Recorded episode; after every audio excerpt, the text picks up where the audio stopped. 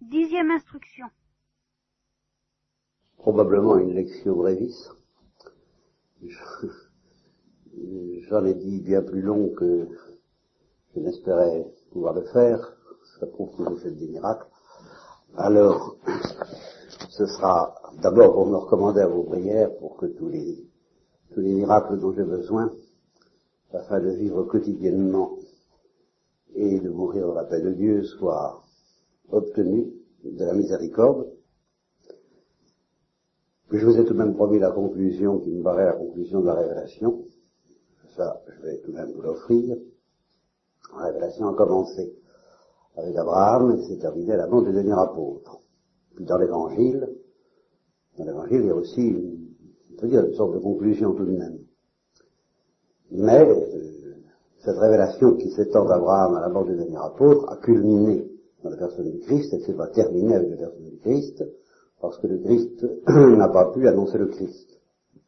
Comme euh, il fallait qu'il accomplisse son propre mystère, qu'il le vive avant qu'il soit prêché.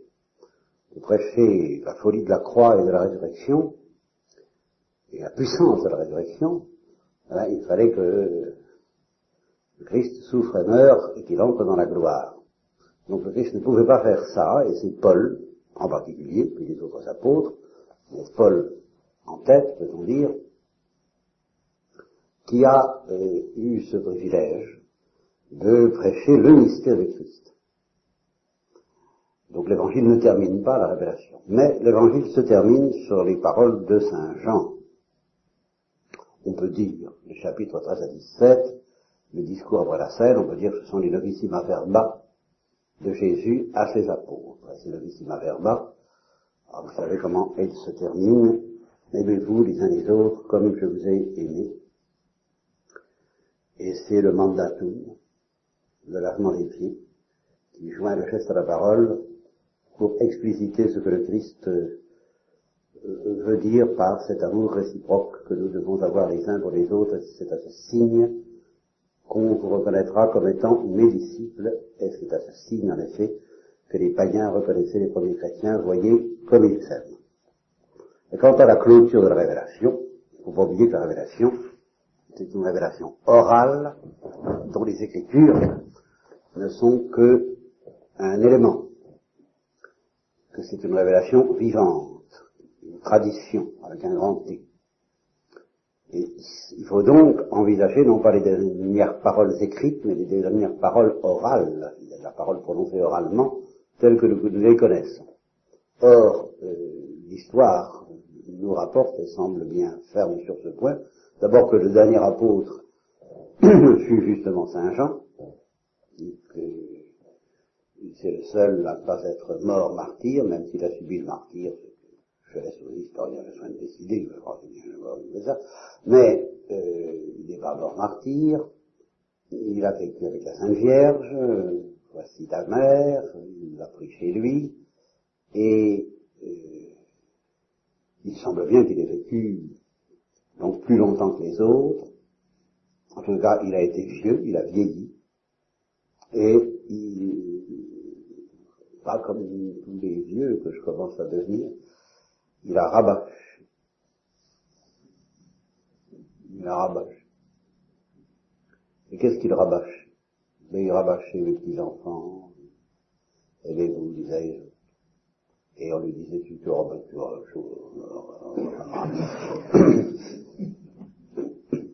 Là, je répète toujours la même chose parce que c'est le commandement du Seigneur et si on le comprend bien, cela suffit. Cela suffit.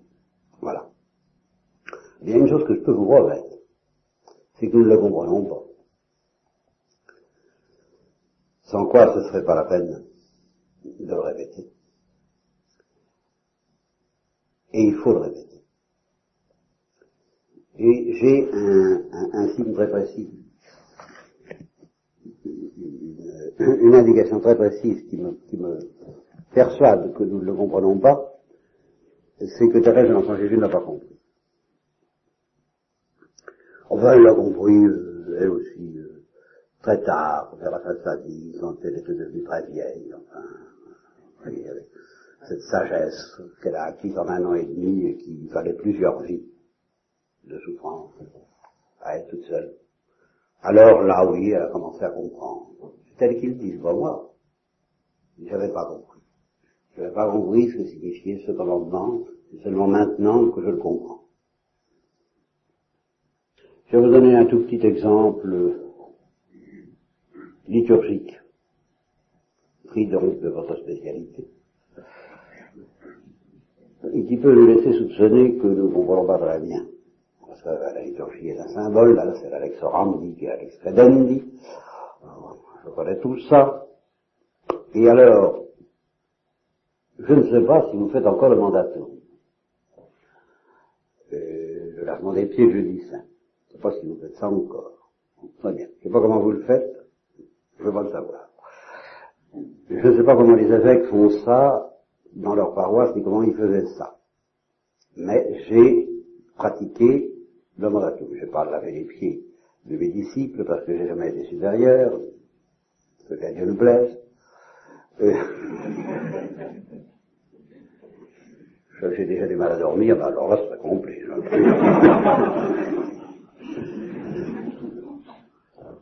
Bien. Mais on m'a pieds. On m'a pieds aux Auchoirs. C'était le père provincial le père prieur, je ne sais plus. Et là, je ne crois pas qu'on en prenait douze. Je crois que toute la communauté des frères y passait, je ne sais plus. Alors on m'a fait une petite recommandation qui, moi, je trouve en dit extrêmement long sur la signification de cette liturgie. On m'a dit, lavez-vous bien les pieds avant. Alors vous comprenez. à quoi ça rime? Alors moi je ne sais pas comment vous faites, mais enfin. moi je trouve que ça en dit long. Ça en dit très long parce que c'est exactement ce que nous faisons les uns vis-à-vis des autres et vis-à-vis de Dieu. On veut bien se laver les biens les uns des autres, à condition qu'ils soient propres. Et on veut bien aimer les défauts de nos frères à condition qu'ils ne sentent pas mauvais. Alors c'est pas Dieu, ça vous comprenez, c'est pas Dieu. Et ça nous laisse soupçonner qu'en effet nous avons bien du mal à pratiquer la charité fraternelle. Alors, je distinguerai, si vous voulez, trois étages. Le premier étage, il ne faut pas le négliger. ça consiste à aimer ceux qui nous aiment et ceux qui nous plaisent. Euh, nous ne passons pas trop vite sur cette première étape. Thérèse de l'Enfant Jésus l'a pratiqué abondamment et surabondamment. Elle a aimé les siens jusqu'au bout. Elle a aimé sa famille, elle a aimé son père, elle a aimé sa mère, elle a aimé ses sœurs. Et elle a laissé parler son cœur euh, abondamment et surabondamment. Euh, faut pas avoir peur de ça. Je sais très bien que ça soulève de nombreux problèmes, je vous garde bien les affronter, mais il ne faut pas avoir peur de l'amitié, en, général. Si l'amitié problèmes, elle euh, en pose, c'est évident, dans la vie religieuse et dans la vie chrétienne, ben, ça veut dire que c'est nous qui sommes pas bons, mais, mais l'amitié c'est très bon. L'amitié est bonne. Et la manière dont Saint Bernard pleurait son, son, ami, euh, voilà, moi j'aime. Moi j'aime ça. Moi, je, vous disais ce matin, faut laisser parler son cœur. Et déjà, ben, faut laisser parler son cœur quand c'est facile. si on laisse pas parler son cœur quand c'est facile, comment est-ce qu'on laissera parler quand c'est difficile? On ne va pas. Hein? La première chose à faire, c'est de laisser parler quand c'est facile. Alors, bien sûr, le Christ a dit, si vous avez ceux qui vous aiment, quel mérite avez-vous? Eh bien d'accord, on n'a aucun mérite. Très bien. On se prépare à en avoir. Parce qu'encore une fois, si justement on n'aime même pas ceux qui nous aiment et ceux qui nous plaisent, alors comment aimons-nous ceux qui nous aiment pas et ceux qui nous plaisent pas? Enfin voyons. Alors il faut y aller, il faut être bon public, il faut marcher, il faut fonctionner. Hein, c'est comme c'est la gymnastique, si, vous, si vous laissez rouiller votre corps, bon, euh, la gens c'est quelque chose, euh, il, ne marche plus bien. Bon, eh bien, si vous laissez rouiller votre cœur, vous n'arriverez pas à lui faire faire le, saut à la perche et les grands exercices périlleux et difficiles de l'amour. D'abord l'amour de ceux qui ne nous plaisent pas et qui nous aiment, car il y a des gens qui ne nous plaisent pas et qui nous aiment. Et déjà selon on commence à avoir du mal à les aimer. Premier, premier exercice. Et puis, et puis alors ceux qui ne nous aiment pas. Alors la deuxième étape, que Thérèse de l'Enfant Jésus connaissait très bien, beaucoup de temps, longtemps avant d'avoir compris le, le mandatum, aimez-vous les uns les autres comme je vous ai aimé, c'est évidemment le pardon des offenses, le pardon réciproque que nous devons nous offrir les uns aux autres tous les jours, et qui est le grand, qui devrait être le grand dialogue des chrétiens. Alors là, il y a des indications très précises du Christ. Si au moment d'offrir euh, le sacrifice à Dieu, tu, tu, te présentes ton offrande, tu te souviens que ton frère a quelque chose contre toi. Non pas que tu as quelque chose contre ton frère, mais que ton frère a quelque chose contre toi. Laisse là ton offrande, va d'abord te réconcilier avec ton frère, et ensuite tu ne présenteras ton offrande. il y a aussi la parabole du débiteur impitoyable. Euh, c'est ainsi que mon frère vous traitera si vous ne pardonnez pas à votre prochain du fond du cœur. Pardonnez-nous les offenses comme nous pardonnons à ceux qui nous offensent. tout ça, c'est, pardonnez-moi l'expression, mais c'est le pont aux ânes et la tarte à la crème de la perfection chrétienne. Et là, ce pont aux ânes et cette tarte à la crème, bah, je connais peu de religieux, à commencer par moi, qui soient à l'aise là-dedans. Voici que votre ça. De pardonner et de se faire pardonner. Et d'être pardonné. Et de demander pardon.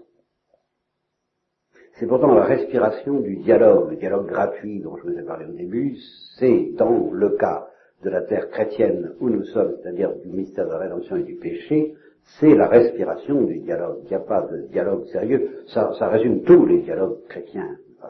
pardon, pardon de t'avoir offensé, pardon. mais, mais qu'est-ce que nous avons demandé pardon? Mais ce que je vous ai dit ce matin. Enfin, écoutez, j'ai du bon tabac dans ma tabatière, j'ai du bon tabac, tu n'en auras pas. Hein? C'est, ça, c'est la charité fraternelle. Hein? Ah, bon, hein?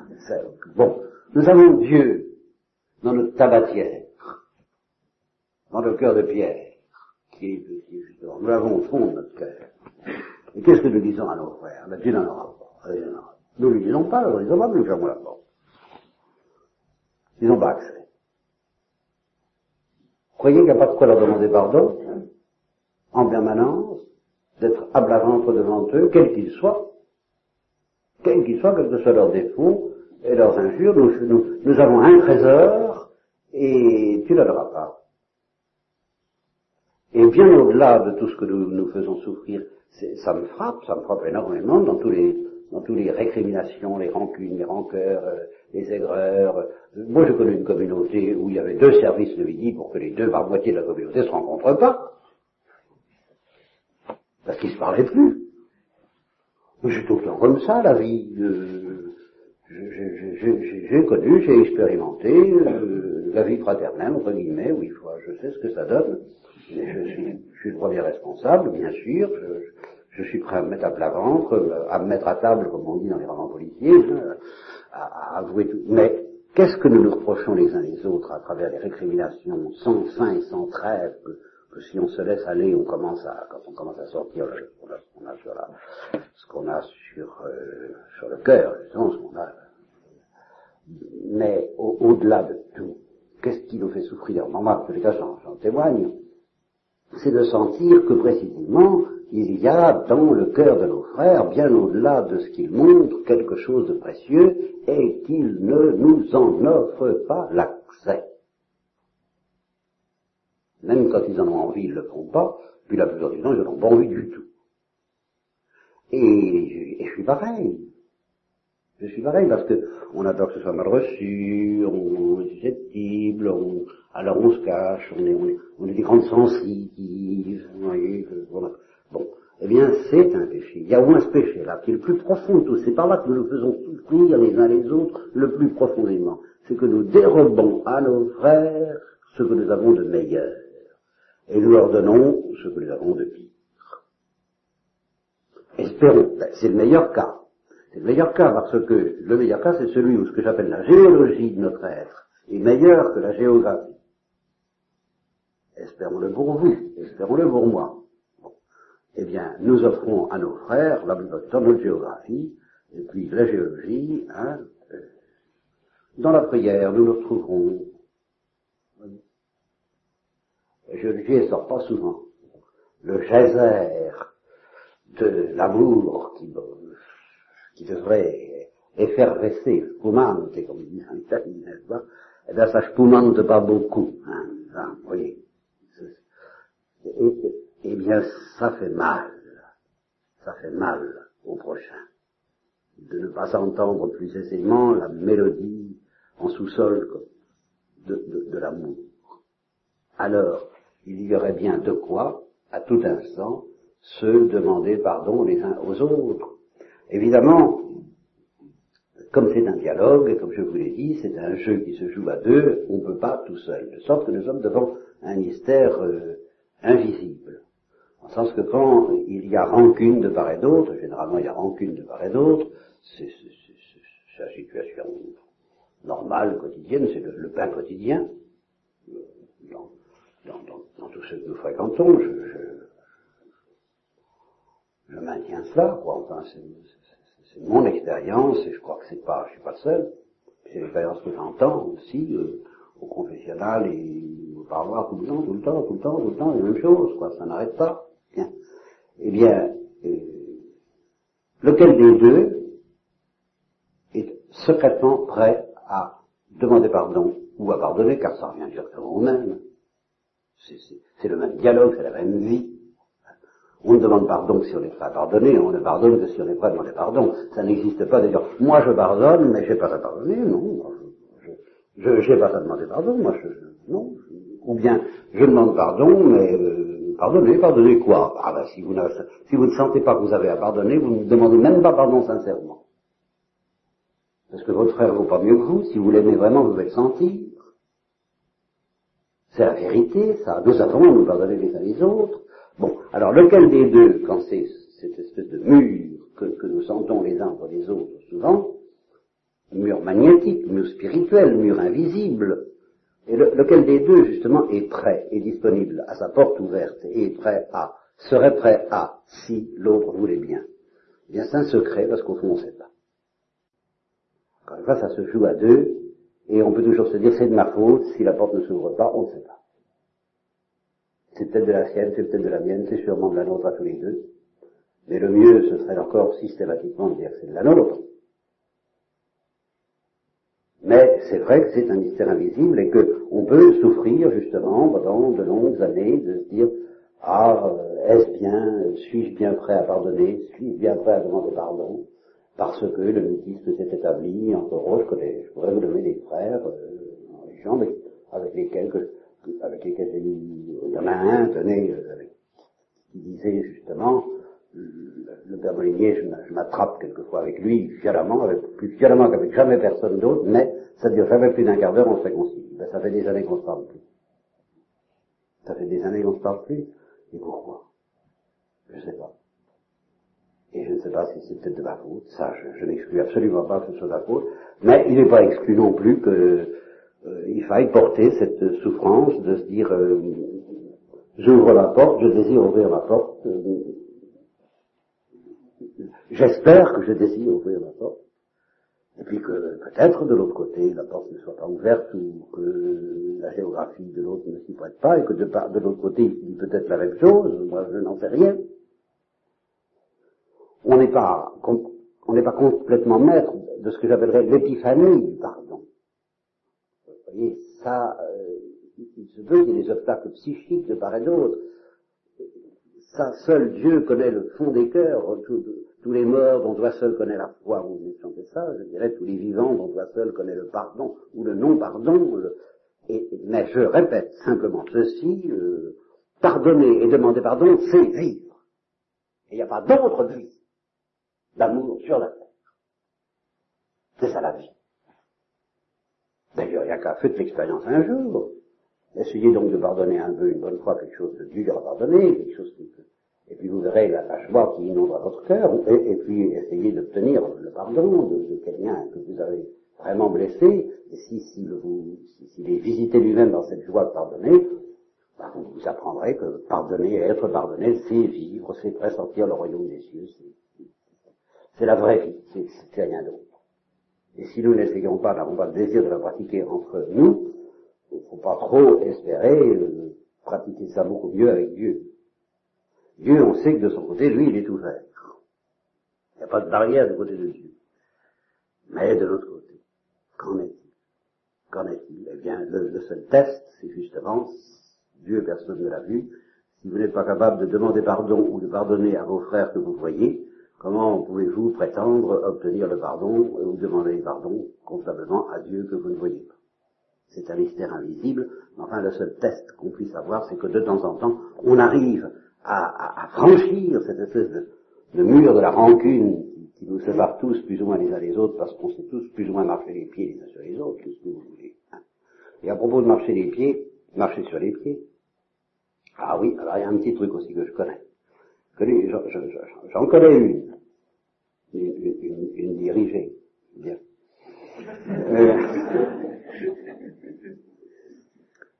Eh bien, alors, celle-là, elle demande jamais pardon.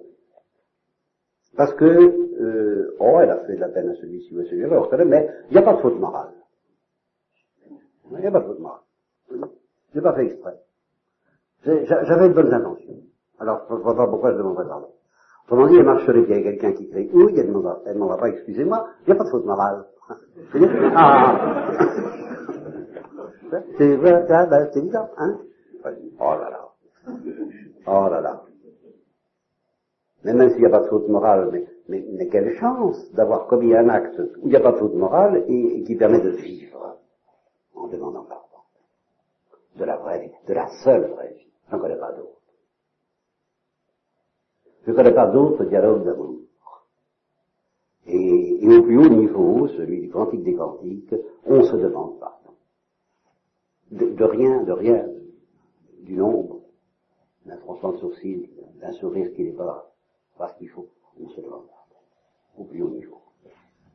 Alors, bien. Et ça, c'est pas le commandement que compris, parce que tout ça, Thérèse Jésus avait très bien compris, très très bien compris. Mais alors, le commandement suprême, alors qu'est-ce que ça veut dire?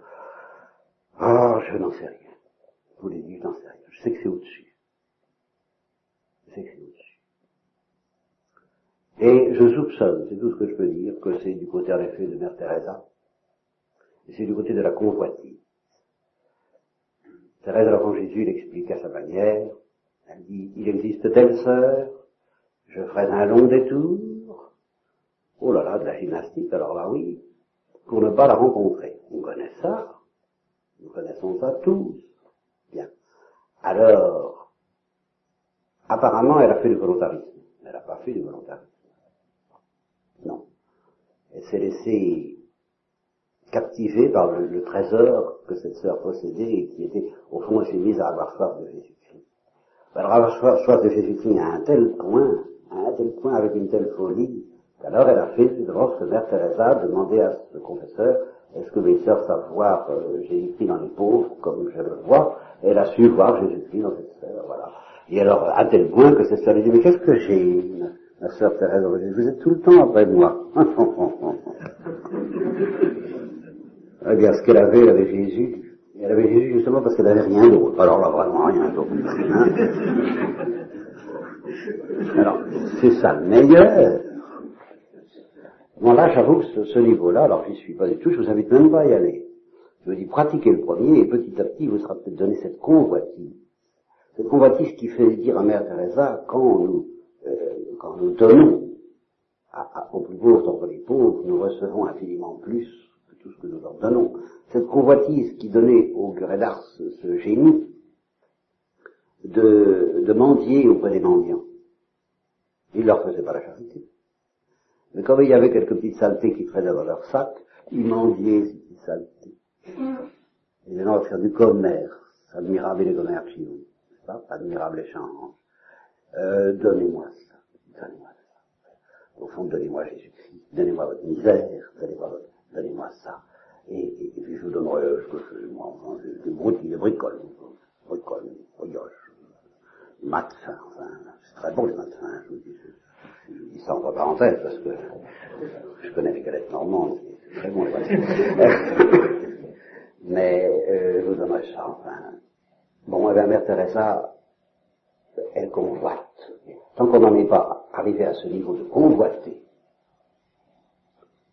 l'être humain dans sa déchéance, et à cause de sa déchéance.